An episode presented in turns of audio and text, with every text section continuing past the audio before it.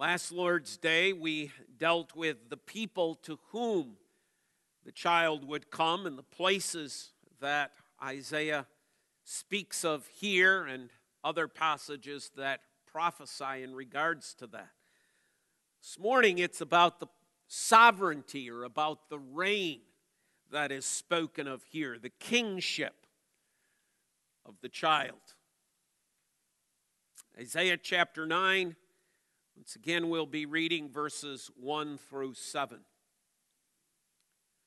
But there will be no gloom for her who was in anguish. In the former time, he brought into contempt the land of Zebulun and the land of Naphtali. But in the latter time, he has made glorious the way of the sea, the land beyond the Jordan, Galilee of the nations. The people who walked in darkness have seen a great light.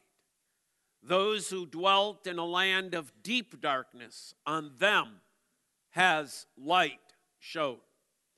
You have multiplied the nation, you have increased its joy. They rejoice before you as with joy at the harvest, as they are glad when they divide the spoil, for the yoke of his burden, and the staff of his for his shoulder, the rod of his oppressor, you have broken, as on the day of Midian. For every boot of the tramping warrior in battle tumult, and every garment rolled in blood will be burned as fuel for the fire. For to us a child is born, to us a son is given, and the government shall be upon his shoulder, and his name shall be called Wonderful Counselor, Mighty God, Everlasting Father, Prince of Peace. Of the increase of his government and of peace there will be no end. On the throne of David and over his kingdom, to establish it and to uphold it with justice and with righteousness from this time forth and forevermore. The zeal of the Lord of hosts will do this. Thus far, the reading of God's word. I invite you to keep the passage open before you this morning. Let's again bow in prayer. Our Father in heaven, Lord, we thank you for this word. And Lord, we are so amazed that years and years before things happen, when you say it will happen, it happens. You are outside of time. You see the past, the present, the future, and when you say it will happen, it already has, because you made it so. And we pray, Lord, that you will be with Pastor Bob as he teaches us about Jesus and his sovereignty, and Lord, may we be humbled by it, because it is who you are, and may we meditate on these things. This we pray in Jesus' name, amen. And amen. We look at three things in regards to the sovereignty of the child that is mentioned here in Isaiah chapter nine. First of all, the warfare that is indicated. Secondly, the government that is established. And thirdly, the zeal is the means by which this takes place. So the coming of Christ, the coming of the child, is spoken of here in Isaiah nine in terms of warfare and oppression, in terms of warriors, in terms of garments being rolled in blood. We have here a, a picture of a conflict that is taking place. Isaiah, through the Spirit, is backing the story way up. He, he's looking here not only at the present, at the future, but he is certainly looking into the past. For this conflict that is being spoken of here in Isaiah chapter nine begins already for us back in the third chapter of Genesis. After Adam and Eve fall, commit sin, go against that which God has commanded, the effects of that fall immediately begin to take place. There is now conflict in the world. Where there was once peace, where there was once harmony, now conflict begins to emerge. The conflict takes place not only from the ground itself, conflicting us and the thorns, but the conflict is also one that takes place between individuals, as we see Adam and Eve tossing the blame back and forth to one another. But there is also the, the greater conflict that is indicated here in Genesis chapter three, that between the created and the creator. Adam is hiding. Adam is filled with shame. There is guilt over that which has happened and taken place. Things are not the way they were. They used to walk together in the garden. Now Adam hides from the Lord in the garden. The responsibility that was given and placed upon Adam's shoulders to rule and to reign has now come into conflict with the realities of sin. God now enters the scene, and he levels out his judgment, his judgment upon Eve for that which she has done, his judgment upon Adam for that which he has done. But he also issues his judgment upon the serpent, upon Satan himself for that which he has done. And there in that fifteenth verse of the third chapter of Genesis, we have the conflict, the true conflict that is taking place within this world even today. The conflict between the seed of the woman and the serpent. This is why there is conflict here. In the midst of the announcement of the coming of Christ, there is conflict. In the midst of the story that comes to us in Matthew chapter one of the birth of Jesus Christ, there is conflict. In the announcement, in the beauty of Luke chapter two, there is conflict. Conflict because this is what sin has brought into the world. And so Isaiah is not sweeping this under the rug. He is not painting for us just some sort of beautiful Hallmark card that somehow looks only at the beauty of Christmas. But no, he's showing us there is the ugly side of Christmas as well. Christmas is filled with conflict. And this passage is a reminder then of not only that conflict that we have in this world, but also the spiritual conflict that we have with the Lord. But the good news is, the announcement is that the child that is coming, the child that is to be born, the child that is to be given, that is announced in verse six, is going to break the oppressor. This bondage that is over the world, this bondage that is over our lives is going to be broken. And the language that the Spirit leads Isaiah to use here is a reminder of previous times in Israel's history in which they have had to deal with bondage. It's the picture, the oppressor. Is the language of Pharaoh as the people of Israel are enslaved for those four hundred years under that bondage. And even as God delivered his people through the hand of Moses there in the book of Exodus, so the child will break the oppressor, Satan himself. There is the picture here that is used and references given to us of Midian. You might say, well, what's this got to do with the story, this, this whole stuff of Midian? You have broken, as verse four says, as on the day of Midian. It is the reference to the story of Gideon, where the Midianites have come up against the Israelites, and they are thought of, or they are described, I should say, as occupying a valley, and they are like sand is the seashore. They are like locusts that have come upon the people of Israel to do battle. And if you recall that event, Gideon is not called to bring forth his army, some thirty thousand men, as if the army of thirty thousand had a chance against this huge force of Midianites and other nations that have gathered. But no, the Lord whittles that number down so that Gideon is left with simply his band of three hundred men against this whole host of Midian. And yet the Lord delivered his people.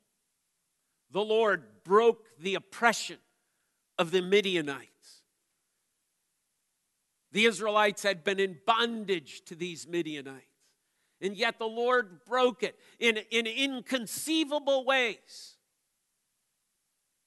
So much so that the Israelites are able to scoop up all of the loot that is left behind.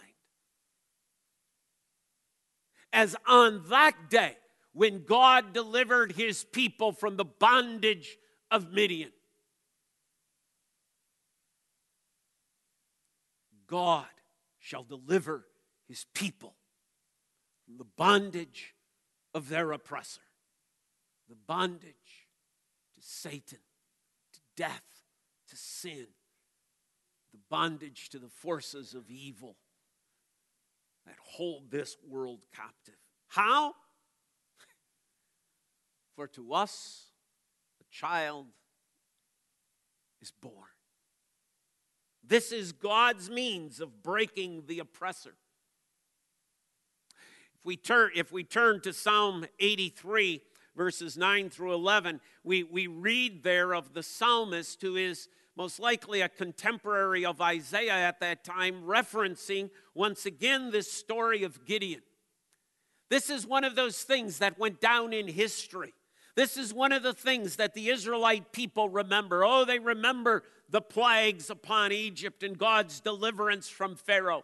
They remember God's deliverance from the bondage to Midian. This too, this coming of this child is going to be that which God's people remember and celebrate with joy. This is where the yoke of the oppressor, our true oppressor, is going to be broken. Another reference to this section, this opening section that deals with the warfare. Notice how it ends, verse five. For every boot of the tramping warrior in battle tumult and every garment rolled in blood will be burned as fuel for the fire.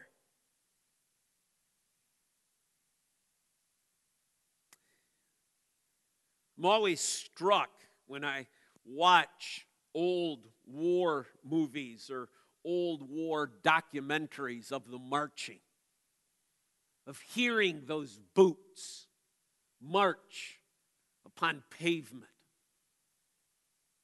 Some of you were in occupied areas. Some of you were, for example, in the Netherlands during the time of the occupation. You probably remember, not with very pleasant thought, the sound of the, the soldier marching through your little village as those German armies invade. We, we hear it, that constant. We see it on our news today, don't we? Whenever Russia has some big celebration, there come those tanks and those artillery. And then come those soldiers marching in step. We see it when we, we watch what happens sometimes in China and we hear those boots upon that pavement. The same is being said here. They are being reminded of the sound of the invading force. But the promise here of verse five is this. All the attire and all the weapons of their opponents are going to be destroyed. Their enemies will fall before them. and all these garments and weapons of war, instead of being used for the purpose of war against God's people, will become fuel for the fire, the benefit for the blessing of God's people. It is a picture of the fact, yes, there is warfare. Yes, there is an oppressor. But the child who is going to come is going to break this oppression so that there shall be peace. For to us, a child is born. How will this happen, Isaiah? When will this take place? Isaiah, ministering at a time when the great empires of Assyria and Babylon are rising up against God's people, soon to give way to, to the Medes and the Persians, soon to give way to the Greeks, and soon to give way to the Romans. Here comes the promise. The oppressor will be defeated by the child that is born. A glorious message. And then Isaiah, through the Spirit, begins to destri- describe for us the reign of this child, as this child breaks the oppressor,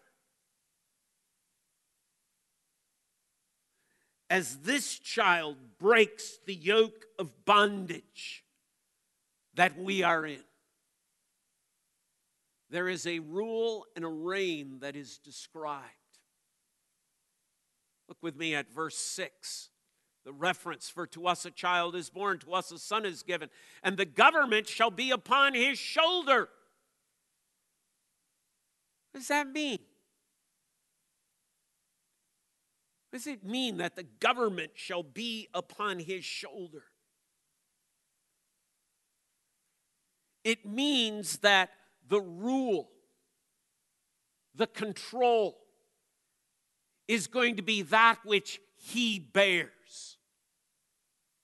Don't be thinking here of the cross. Don't be thinking of the wooden cross that's placed upon his shoulders that is borne to Calvary.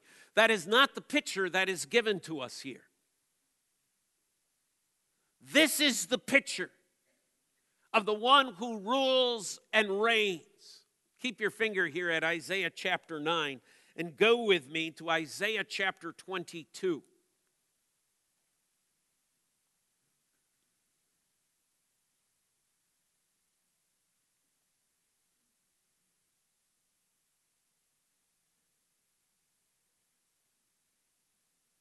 Isaiah chapter twenty-two. We're going to start at verse twenty. Another prophetic word of the Lord through Isaiah. Isaiah twenty-two twenty. In that day I will call my servant Eliakim, the son of Hilkiah, and I will clothe him with your robe, and will bind your sash on him, and will commit your authority to his hand, and he shall be a father to the inhabitants of Jerusalem and to the house of Judah.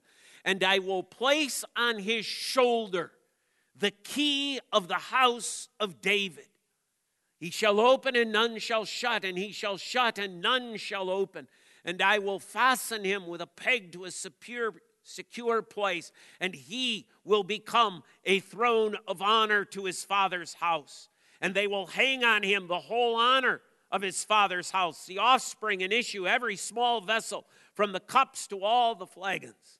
In that day, declares the Lord of hosts, the peg that was fastened in a secure place will give way and will be cut down and fall, and the load that was on it will be cut off, for the Lord has spoken. You talk about a prophecy.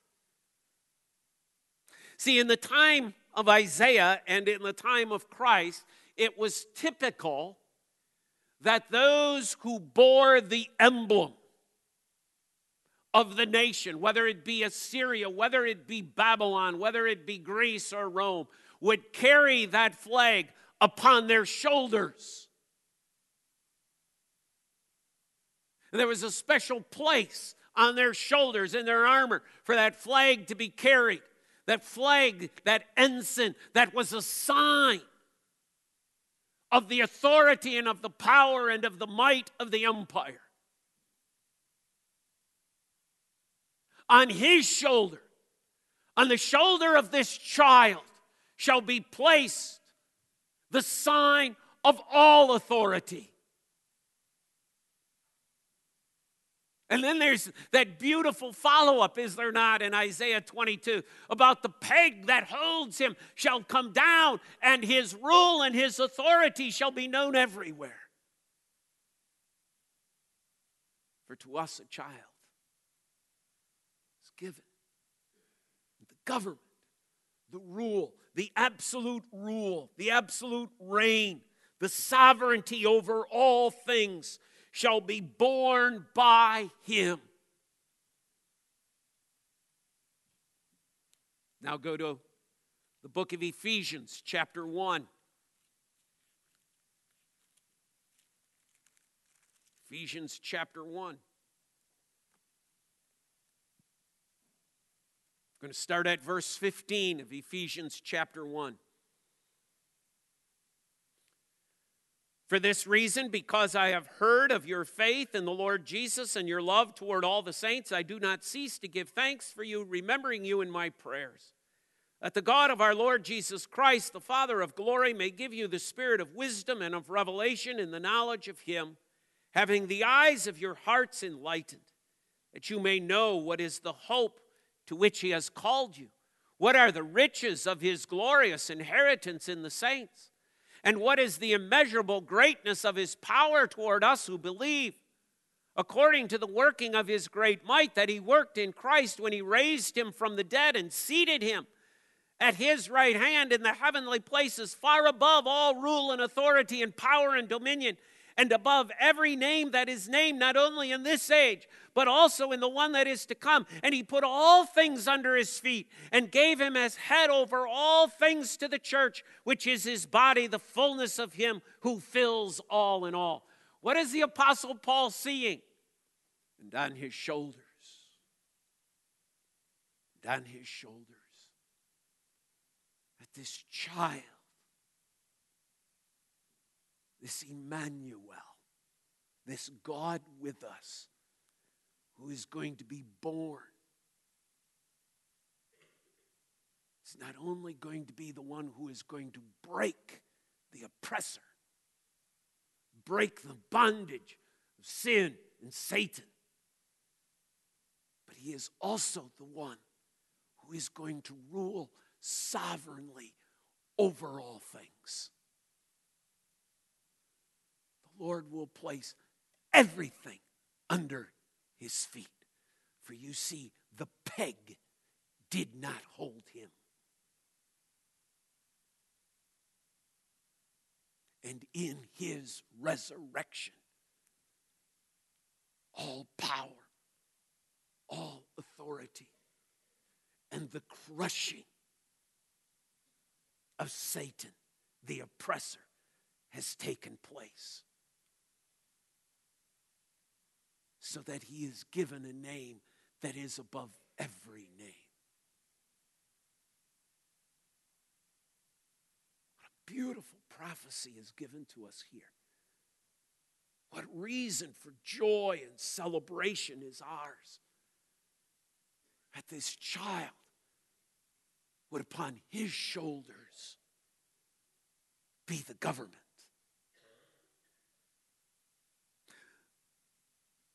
But notice what else about this government. Verse seven, of the increase of his government and peace, there will be no end. This is a constant growing rule.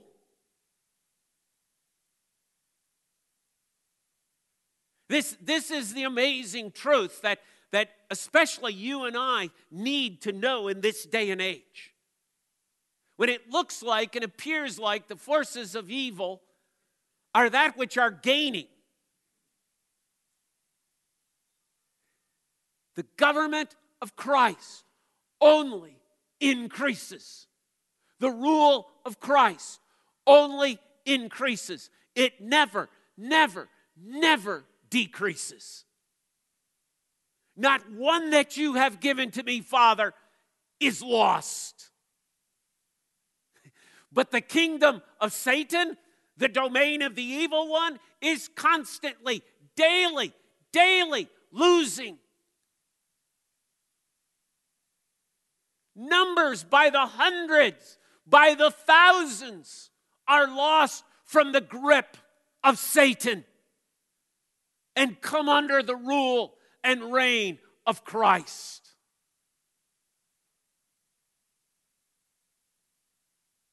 See, we need to stop looking too small. We look at a, a small little corner of the world, and we say, that small corner is representation of the whole world. And God says, no, that is not true.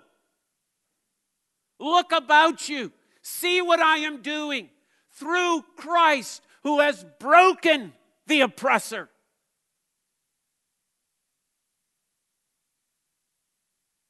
We only grow. It only expands. You see, someday there shall be no more sin. What is that telling you?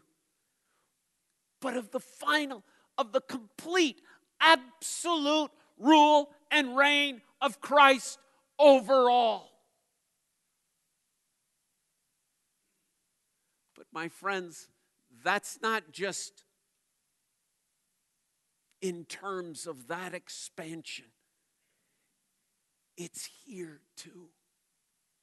See, the rule of Christ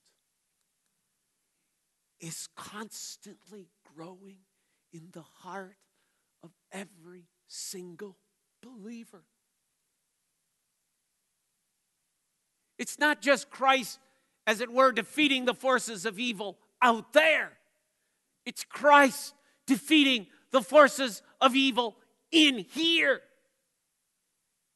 In my heart, in my mind, daily, daily, Christ rules. That's what's true for you. That's what's true for me. This is the glorious good news of the gospel. We are not defeatists. We are not fatalists. We see the victory in Christ. When we see ourselves, we say with Paul, oh, what a wretched man I am. But thanks be to God who gives me the victory. Jesus Christ, our Lord. And this rule, this government, is a rule of righteousness. Verse seven, of the increase of his government and of peace there will be no end, and on the throne of David and over his kingdom to establish it and uphold it. How? With justice and with righteousness from this time forth and forevermore. This is the just and righteous rule of Christ, the holy rule of Christ. Turn over from Isaiah chapter nine to Isaiah chapter eleven. Here, Isaiah gives to us perhaps an even more full, in-depth prophecy in regards to that. Isaiah chapter eleven. There shall come forth a shoot from the stump of Jesse, and a branch from his roots shall bear fruit. The Spirit of the Lord shall rest upon him, the Spirit of wisdom and understanding, the Spirit of counsel and might, the Spirit of knowledge and the fear of the Lord. And his delight shall be in the fear of the Lord. He will not judge by what his eyes see, or decide disputes by what his ears hear. But with righteousness he shall judge the poor, and decide with equity for the meek of the earth. And he shall strike the earth with the rod of his mouth, and with the breath of his lips he shall kill the wicked. Righteousness shall be the belt of his waist, and faithfulness the belt of his loins. What a beautiful picture of the reign of Christ. No collusion, no bribery, no injustice. To know that in the kingdom of Christ, righteousness, that which is perfect, that which is holy, is that which reigns. That's why, as I, as I referenced earlier, there can be no sin in glory. For the righteous reign of Christ drives out sin.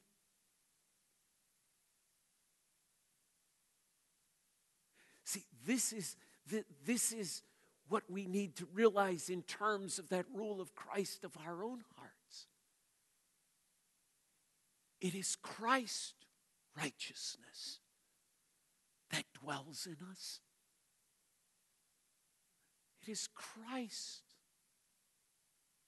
robes that cover us.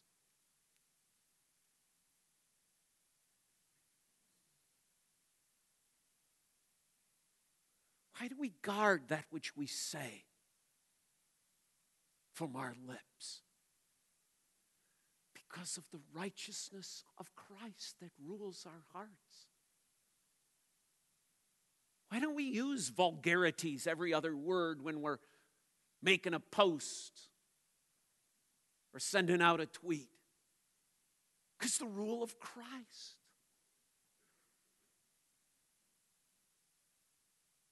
Why is it we strive to be in God's word? Because of the rule of Christ. Why is it that we as husbands and fathers ought to have a desire and a burning passion to lead our families in the truth of God's word? Because of the rule of Christ. His righteousness rules our hearts.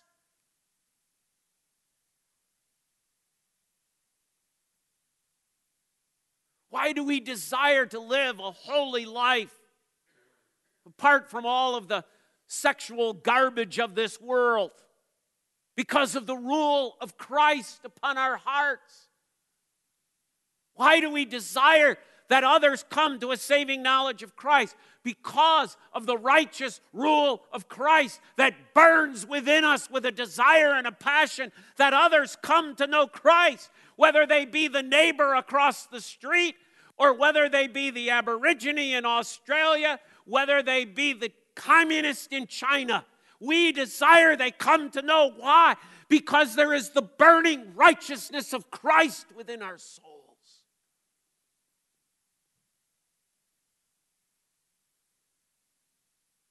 See, there's a lot in here, isn't there?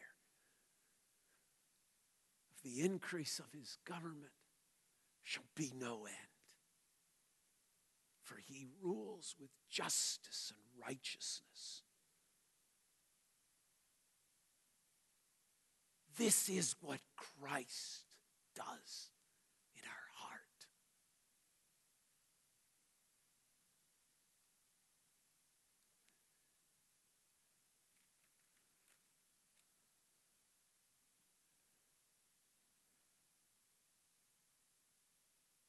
Third point, zeal. The zeal of the Lord of hosts will do this. Zeal refers to an intense desire. The intense desire of the Lord Almighty is that his son rules and reigns. The desire of the Lord of hosts is that the child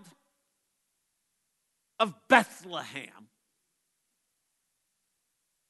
have all things placed under his feet.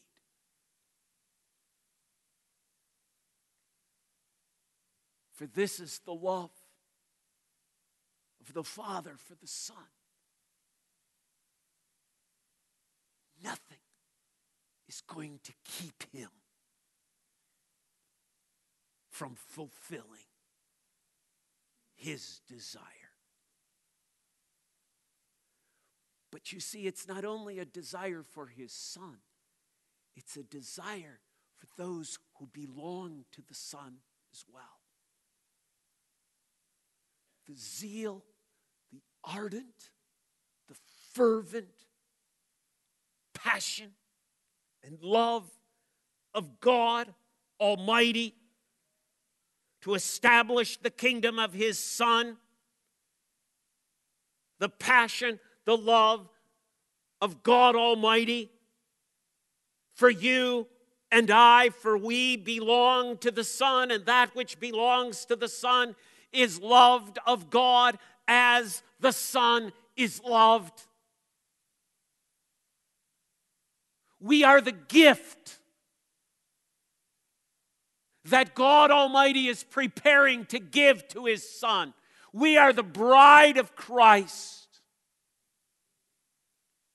that God desires to give to his Son out of love. Nothing will keep the Lord from fulfilling and accomplishing his purpose. Nothing will hold him back. Nothing will interfere with that. The zeal of the Lord Almighty will do this. It will take place. It is taking place. It's going to take place.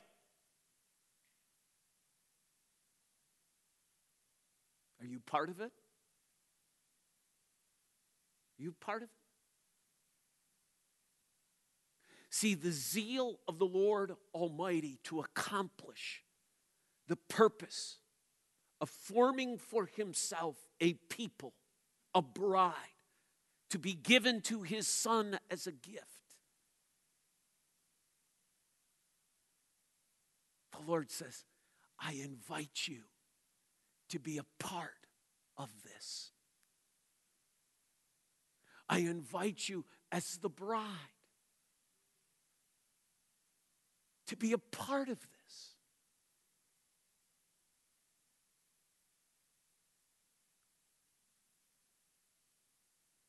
Do you have a zeal to see the kingdom of Christ grow, expand in your heart? Is that a desire of yours? You making use of all the means that God gives to you to do that?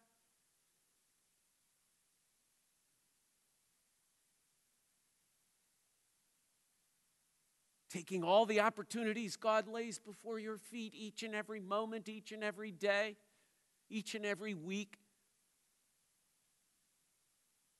that the reign of Christ might grow in your heart and in your life? Are you taking every opportunity that God gives to you as a member of Little Farms to grow, to build, to expand the kingdom of Jesus Christ? For he calls us into fellowship. Go and be my witnesses. He calls his church to shine brightly as a city set on a hill.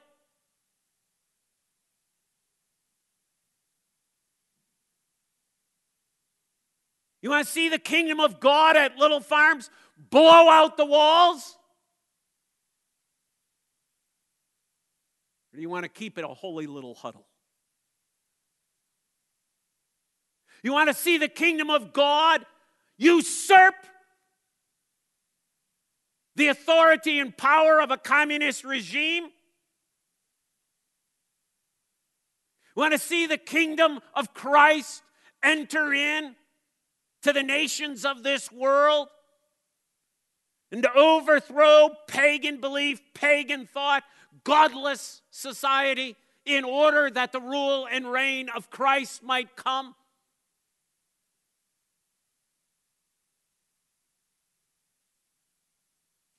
then I'd urge you, my friends, make that the passion of this season.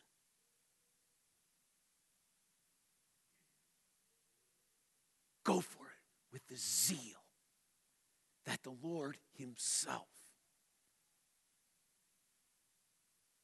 seeks